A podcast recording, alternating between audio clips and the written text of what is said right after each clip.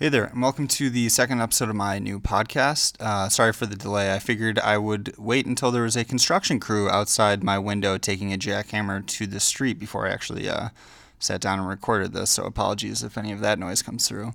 But, anyways, for this episode, I thought I'd uh, kind of come out swinging with a topic that I think will hopefully grab the attention of those I want most to engage with uh, this podcast. But also, I chose this topic because of what has been happening with regards to the Postal Service recently. I'm sure some of you listening are already fuming at the title alone, so I hope you'll stick with me and kind of hear me out. And again, for those who are listening for the first time, I want to encourage you to reach out to me directly so that we can hopefully follow up with a more constructive conversation. Uh, I had some responses to the first episode I recorded from folks who wanted to discuss other topics, which I'm definitely down for, but I still want to keep the focus, at least for now, on the particular issues that I bring up because I hope to preemptively address some of the points that I'm sure these folks will want to bring up in future conversations. Uh, again, my goal with this podcast is not to offend or alienate anyone, but only to vent some thoughts I have, which I hope will help explain my worldview and assist others in contemplating their own. So, with that said, I hope you join me as I explain why I think the GOP doesn't believe in democracy. And again, I invite you to prove me wrong, please. Okay, so up until yesterday, actually, I was originally planning to discuss a different topic for this episode, but the recent events regarding the Postal Service inspired me to call last minute audible and instead focus on the topic of democracy and how I feel one party in particular has recently diverged from the principle that I think is the foundation of the United States of America. If you haven't been paying attention to the news recently and have no idea what I'm referring to when I mention the U.S. Postal Service, that's no worries. Uh, let me just catch you up really quick. Basically, the USPS has been a major topic in the news this past week uh, following an interview President Trump gave with Fox News, I believe last Wednesday, during which he stated that he would not approve a recent request from congressional Democrats to provide additional funding to the Postal Service ahead of the 2020 election, which they argue is essential because the National Mail Delivery Service is currently ill equipped to handle the massive amounts of ballots that are expected to be submitted via mail this year due to the coronavirus. Trump, being the stable genius that he is, admitted on camera that the reason he would deny that request is because Democrats, quote, need that money in order to make the post office work so it can take all of these millions and millions of ballots. Now, he later defended his statements by pulling out a page from the typical GOP playbook and talking about government inefficiencies, and that's an entirely separate conversation that I'll kind of get into later. But his initial comments are significant because they reflect a larger and an increasingly blatant attempt to interfere in the upcoming election process, which is only a further escalation in the fight against the institution of democracy that one political party has been waging for years. A friend of mine who I was talking to uh, the other night suggested that I title this episode something more neutral, like American Democracy is Broken. And while I don't disagree with the general sentiment of that statement. I and I understand his suggestion that both sides are to blame because they are. I stuck with my original title because I think this is another perfect example of a false equivalency that I think deserves more scrutiny. Any objective review of the evidence would demonstrate that simply saying both sides are equally responsible for the erosion of our democratic norms and institutions is just outright false. And if we are serious about trying to fix these problems in our system, I believe it's necessary to first figure out why and how they originated in the first place. I know it's a tough sell to argue that one party is so radically different from the other in terms of blame, but I promise you that, as with most issues, if you really take the time and look at the details instead of just taking a bird's eye view, you will come away realizing the same thing that I have.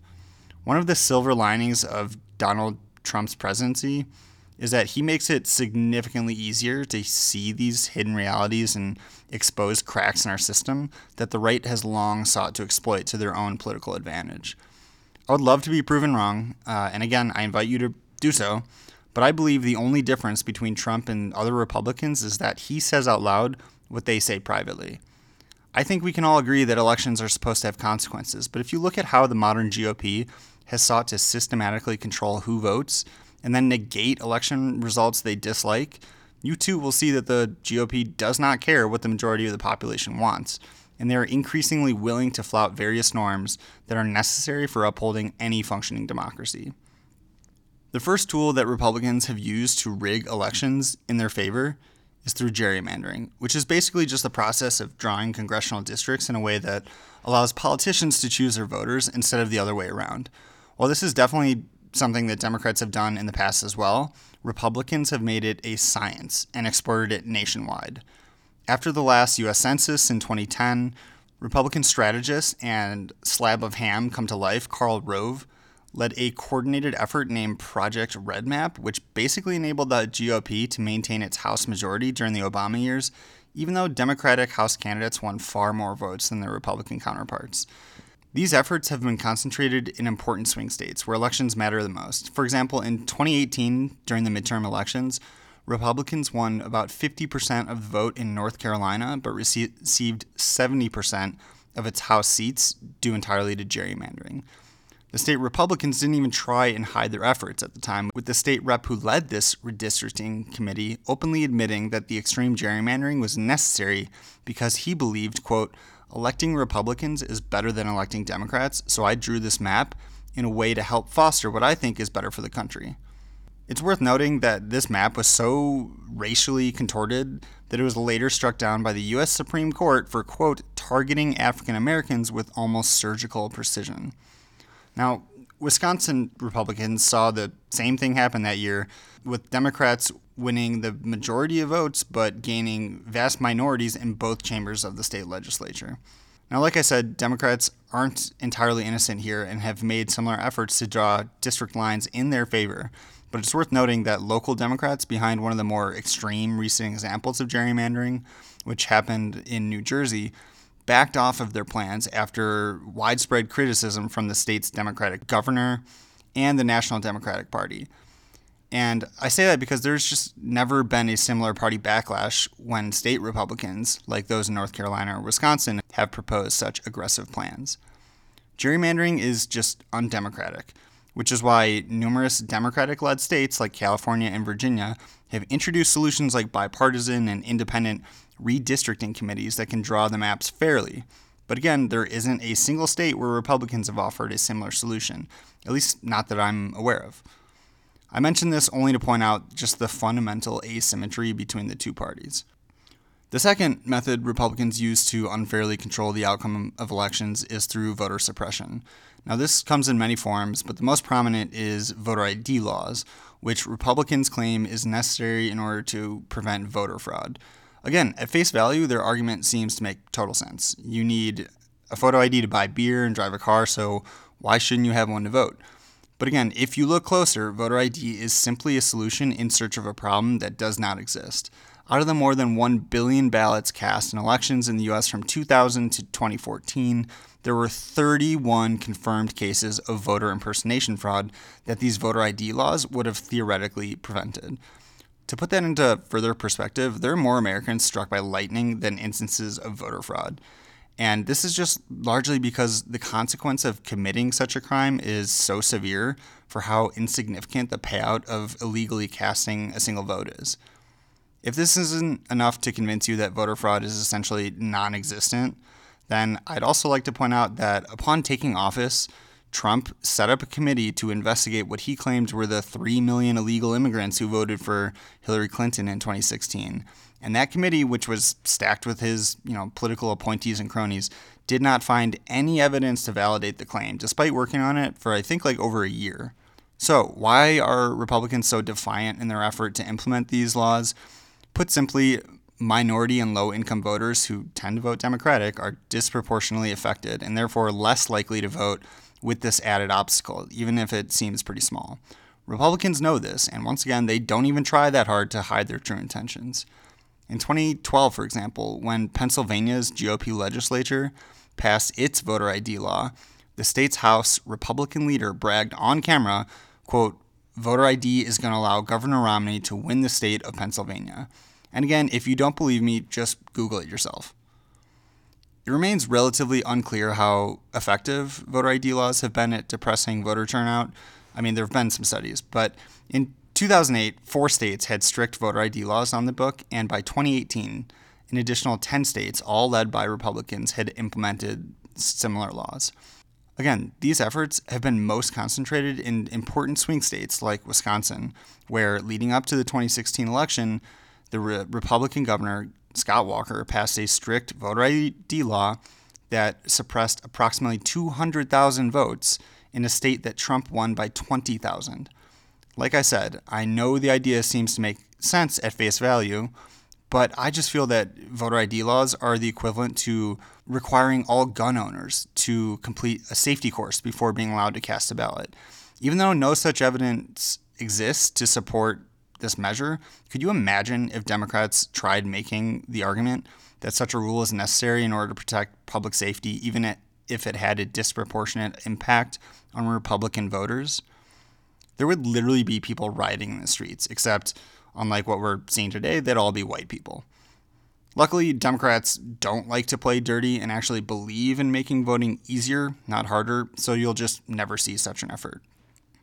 There are a few other methods Republicans use to disenfranchise specific voters, including blocking efforts to make Election Day a national holiday, intimidating voters at polling places, restricting former felons from voting, and closing polling locations in minority communities.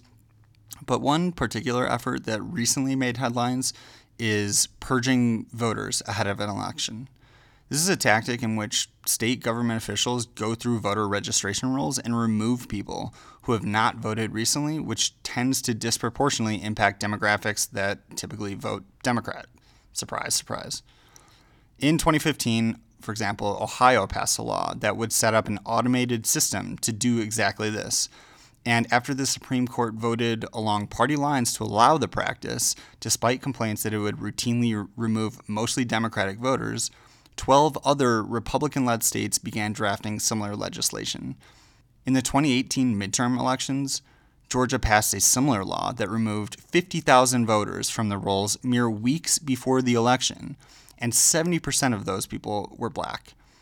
This effort, combined with the closure of polling places in urban areas, led to extremely long lines at polling locations where voters had to re register to vote and wait hours just to cast a ballot.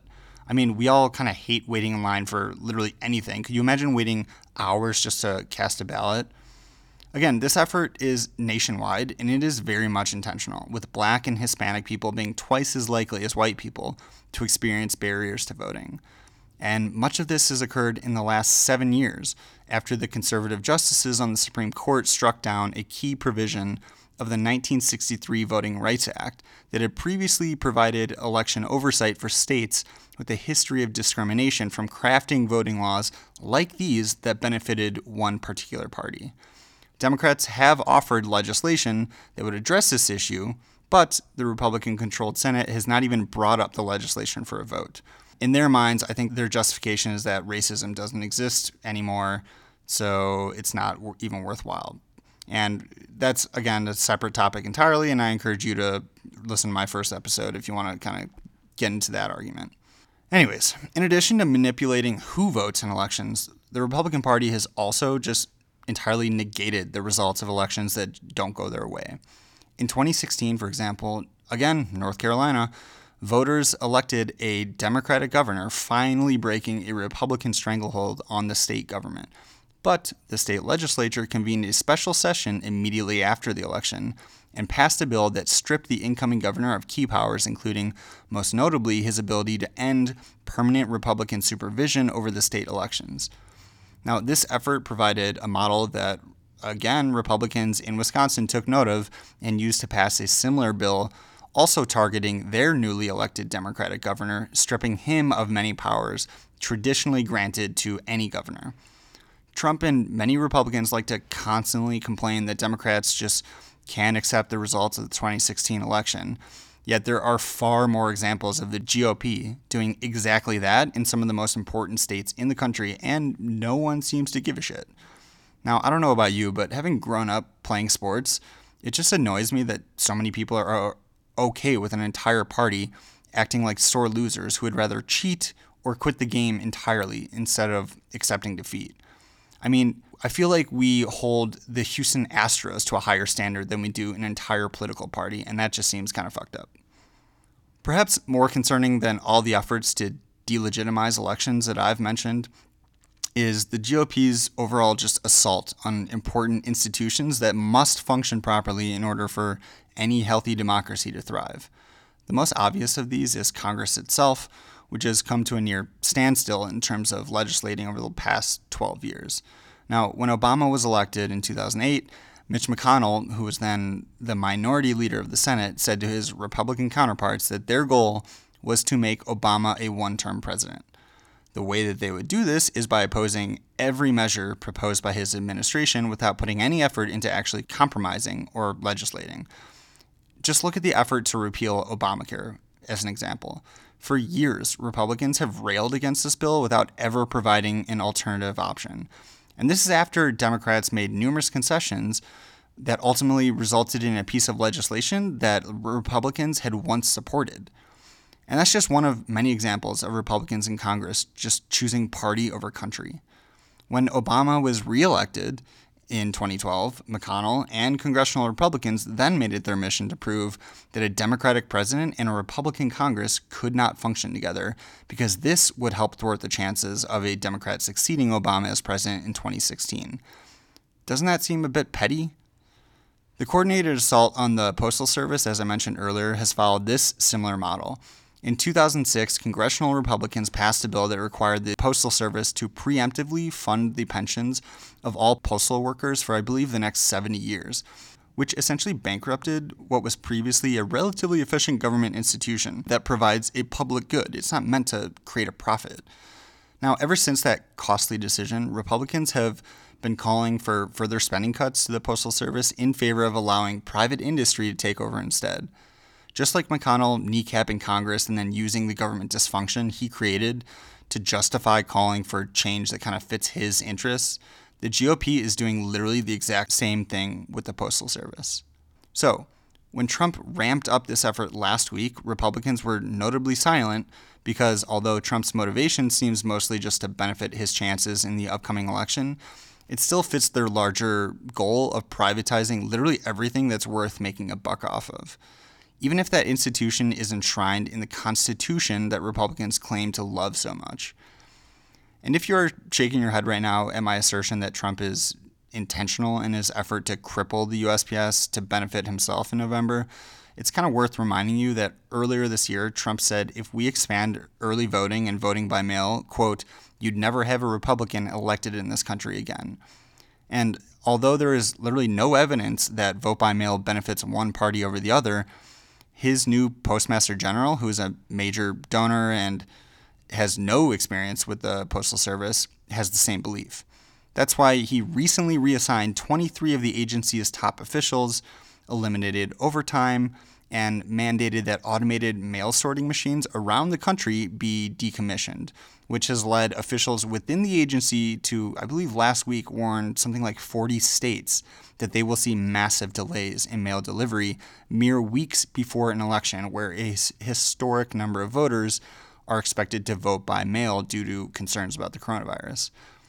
I don't know about you, but this seems like pretty clear and deliberate sabotage that will undoubtedly harm many rural communities, small businesses, and seniors who rely on mail delivery every day.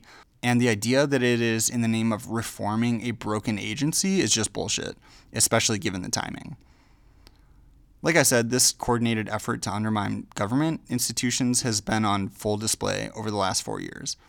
Over the course of his presidency, Trump has successfully undermined every government institution that has provided any sort of check on his power. And he's done it by punishing his perceived enemies and driving out career officials who have any remaining competence and integrity.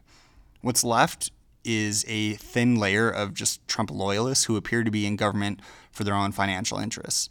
And I know there are some of you who hate all politicians, but it's not like these career government officials make much money, and you kind of have to acknowledge that you rely on them every day. Also, their absence is costly, whether or not you realize it yet.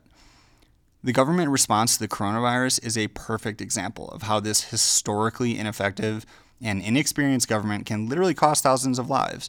But the effects of Trump's nepotism and disdain for these career officials who he considers the deep state is just far more widespread.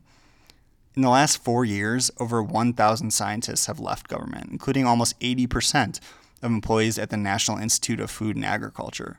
The Labor Department has made deep cuts in safety inspectors, and worker deaths nationwide have increased dramatically, while recalls of unsafe consumer products have also dropped off. Prosecution of white collar crime has, shocker, plummeted under Trump, and when passing laws has proven too onerous for him, he just guts the agency of any expertise so it just can't function. The EPA is a perfect example of this, and it's worth pointing out that the current head of the EPA is a former coal lobbyist who spent his entire career literally fighting the EPA in court. The federal courts have also been shaped for a generation due to Mitch McConnell and Senate Republicans filling a record number of positions with young justices who are extremely conservative and kind of share this vision. But the institution that I think has been most damaged under Trump is the Justice Department, which in the last four years has turned into just another arm of the president and GOP instead of the country's top independent law enforcement agency. No previous administration has politicized the institutions of the executive branch anywhere close to the degree that we see today, and the effects of that are pretty evident. Most recently, Attorney General Bill Barr has intervened in numerous cases close to Trump, which sends a signal to those who break the law that he will not pursue them in court. Before that, Barr's DOJ defended Trump's fake declaration of emergency to redirect funds that were not appropriated by Congress to build his southern border wall, which is just simply unconstitutional. And at the beginning of this year, during the impeachment trial, which again feels like decades ago, Barr actively sought to silence the whistleblower complaint and downplay the findings of the Mueller investigation before it was even released. Republicans in Congress were certainly no better during that time and repeatedly ignored subpoena requests and refused to turn over information that they were legally required to. But without an institution like the DOJ to kind of enforce this, the investigation into wrongdoing went largely obstructed, and Trump's acquittal just kind of further encouraged his abuse of power. If congressional Republicans truly cared about democracy, they would have stopped ignoring Trump's open invitation for foreign powers like China to interfere in the upcoming election, but unfortunately, that has not happened. And if you think I'm being overdramatic here, then just please explain to me why Mitch McConnell has refused to consider a single piece of legislation intended to protect our election process that Democrats have passed in the House of Reps, which, by the way, has been one of the most productive sessions in congressional history. Also, it's worth pointing out that I believe today an article came out that in 2016 the Trump campaign was openly willing to accept foreign assistance in uh, winning that election. And again, congressional Republicans just kind of look the other way and shake their head and do nothing. Back to the impeachment trial, though, refusing to allow witnesses during that trial is one thing, but literally doing everything in their power to prevent making the changes necessary to protect the integrity of our election is another. And we shouldn't be surprised when a year from now we are reading reports about even further foreign intervention in the election this upcoming November, because it's bound to happen. So, why does the GOP pull this sort of bullshit when they are constantly claiming to be the true defenders of democracy and freedom, and the Constitution for that matter? I think the answer is pretty simple, and it involves who they actually represent. It's pretty obvious to most people that money in Washington is a big problem, and politicians of both parties are certainly heavily influenced by wealthy interests. For example, for every dollar spent lobbying Washington on behalf of unions or public interests, corporations spend approximately $34 lobbying on behalf of their private interests. In 2016 alone, corporate interests spent over $3 billion lobbying members of Congress, which is about $6 million per member of Congress. Rich individuals have also invested heavily in supporting their politicians, and it should come as no surprise that the average senator votes in favor of their wealthier constituents a, ma- a majority of the time. However, this brings up another example of an important false equivalency. According to a study that analyzed voting records from 2001 to 2015, the average U.S. Republican senator voted in favor of their wealthy constituents over their poor ones 86% of the time, whereas the average Democratic senator voted in favor of their rich constituents 35% of the time. Now, if you're like me and believe that every person, regardless of their individual wealth, should have equal representation in Congress in terms of policies their representatives support, then there is no question that one party chooses to listen to their wealthier constituents over the poor more than the other. And if you wanted to remove the growing influence of money from policymaking in the first place, then you would support overturning Citizens United, which was a landmark Supreme Court decision in 2010, where the, again, conservative justices ruled that wealthy individuals and corporations can contribute unlimited and undisclosed amounts of money to politicians because it is considered free speech. Democrats have been opposed to that ruling, and Republicans just have not. And the only people who benefit from it are those with financial stakes in those corporations to begin with, or just wealthy individuals. I know this is kind of a separate topic entirely, which I'll probably address in a later episode, but the Republican economic principle of just trickle down economics has been proven to be a failure, yet they continue to support it because it benefits the wealthiest Americans at the expense of literally everyone else. And that's kind of the point that I'm trying to make here.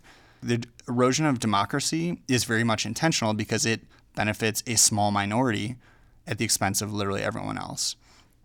I mean, not only does today's Republican Party represent wealthier interests, but they also represent a just growing minority of Americans in general, specifically just older white people. And this is the culmination of a coordinated strategy that dates back to Richard Nixon, who was the first president to just directly appeal to low income white people in the South using racist dog whistles disguised as defending states' rights. Today's Republican Party is 90% white and about like 73% white Christians, but the country is just quickly becoming more diverse, both in terms of religion and race. So it's not all that surprising that the Republican base feels like they're losing ground and are locked out of cultural and media power, which is disproportionately urban and diverse. This is also why Republicans have been so defensive of the Electoral College, which gives rural, largely white communities in states like Wyoming far greater representation in Congress than more populated and urban states like California and New York. I know there is a legitimate conservative argument for the Electoral College in terms of ensuring presidential candidates don't just entirely ignore these more rural states and focus on big cities for the votes. But I believe a system that in my relatively short lifetime has twice granted the presidency to someone who lost the popular vote is just not democratic. There are obviously plenty of problems with our overall system of democracy, but Republicans would lose the presidency every time if everyone's vote was truly weighed equally.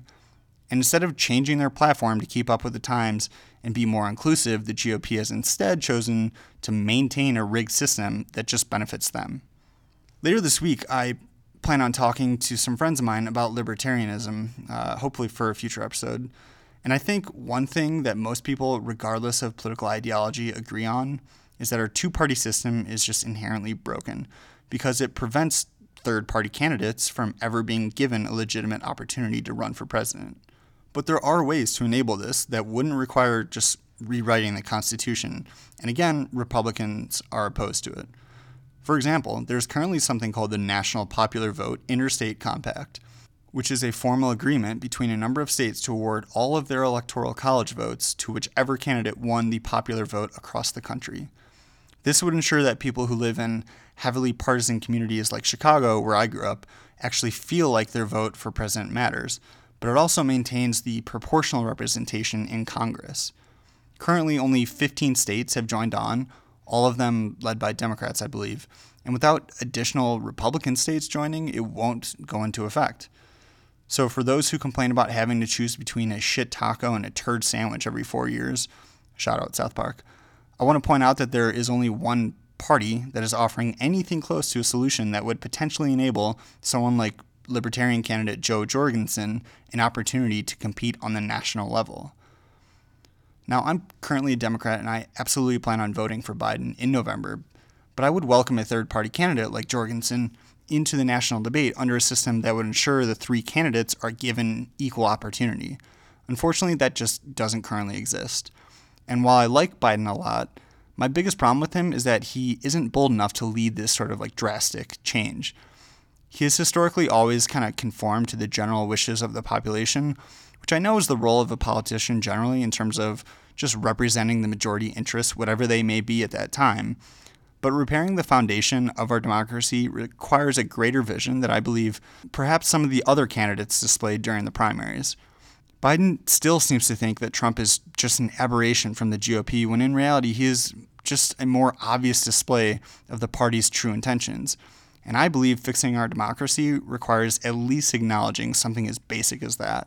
I think the reason the GOP has proven just unwilling to check Trump's near daily abuses of power is because at least he's on their team. And I know it's become pointless to point out their hypocrisy, but it just feels like the Republican Party has become the Monstars in Space Jam, and the Democrats are Michael Jordan and the Toon Squad, who are literally just getting the shit kicked out of them while still trying to play by the rules. Republicans aren't even trying to play on a level playing field. And without acknowledging that, Biden and the Democratic Party will never be able to make the adjustments necessary to actually win the game. I believe that in politics, much like in sports, the best team deserves to win, but you still need impartial referees to enforce the rules and guarantee fair play.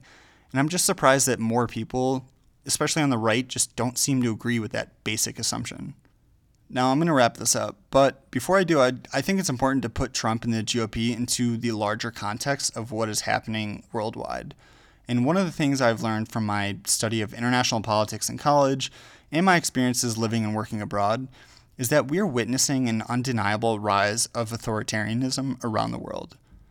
The current leaders of Hungary, Poland, the Philippines, India, Turkey, Egypt, Brazil, and even a few others are all right wing strongmen very similar to Trump who are following the Russian Chinese model of government, which is basically just a kleptocracy that offers some semblance of a democracy in order to fend off complaints from its citizens. Now, these leaders have been successful at capitalizing on the many economic and technological and even cultural changes that have taken place over the last 20 years that have made average people just feel left behind economically and therefore insecure. And the result has been just the rapid concentration of political power and wealth. This past weekend, for example, Belarus saw its largest protests in history as people fled to the streets to protest its recent sham election, in which the country's current leader, who is known as Europe's last dictator, won 80% of the vote in what most people are calling a rigged election. Not far away, Hungary's White Nationalist Party rigged its electoral system in 2011 to consolidate its power by rewarding friendly businesses, punishing critics, and suppressing independent news media. Also, recently, Hungary's president used the global pandemic to pass a rule that literally allows him to rule by decree. So I mention all this because Trump is just simply a product of this global shift away from democracy, and he has fully embraced many of the tendencies some of these leaders, including Putin, uh, have embraced that the US has always sort of fought against. I know it sounds ridiculous, but I honestly feel like I'm living in 1935 Germany, and the warning signs are literally everywhere, but some people just kind of refuse to actually look for them. And to drive this point home, there was once this you know iconic poster that was sold at the U.S. Holocaust Museum in Washington that outlined the early warning signs of fascism. And I just want to read through them really quick, and you tell me if any of them sound a little eerily familiar. Powerful and continuing nationalism, disdain for human rights, identification of enemies as a unifying cause, supremacy of the military, rampant sexism, controlled mass media, obsession with national security, religion and government intertwined, corporate power protected, labor power suppressed, disdain for intellectuals and the arts, obsession with crime and punishment, rampant cronyism and corruption, and finally, fraudulent elections. Now, I know this sounds extreme, but I'd say most of those kind of reflect the Republican Party. But let's just use Trump as an example. He has pardoned numerous buddies of his who have committed serious crimes while constantly condemning immigrants, minorities, and liberals for that matter. He's also filled government with grifters interested only in lining their own pockets. He prioritizes loyalty over competence, even though government officials take an oath to serve the Constitution, not the president.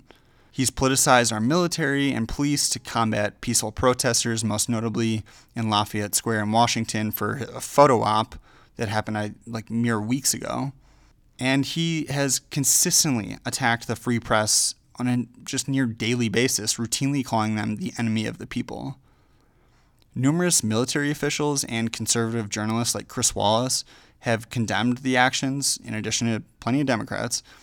But I believe there are just far too many people in government remaining quiet who one day will look back at this moment and probably say something along the lines of, We were just following orders. I know this sounds corny, but government officials are supposed to ultimately take their marching orders from us, the people. So I think the only way we can fight this erosion of democracy is if the public speaks out. And I'm just not really seeing that happen. With everything that Trump has done over the course of the last four years, his approval rating among Republicans has never dipped below like 85%. And today it's around 90%. So, for those Trump supporters still listening, you know I love you, but you just can't possibly deny that Trump clearly has an affinity for authoritarian leaders like Putin and if you truly believe in the American dream where anyone can come here and work hard and earn their citizenship, then I think you just can't continue to support the party and president that so clearly does not share that same vision of democracy. In a recent speech, Trump said he'd consider running for a third term as president because, quote, they spied on me, end quote, during his first term. And before you just roll your eyes at my suggestion that we're currently living through a slow moving coup, just keep in mind that two thirds of attempts by presidents to overstay their term around the world have proven successful. And the only thing that has blocked these attempts were widespread protests, similar to the ones that are happening in Belarus today that I previously mentioned. CIA officials have been warning that our president's behavior resembles what they have seen overthrow democratic governments around the world. But we need folks like you to listen in order to actually make a difference. The common characteristic of any authoritarian country is just an adversarial relationship with the truth.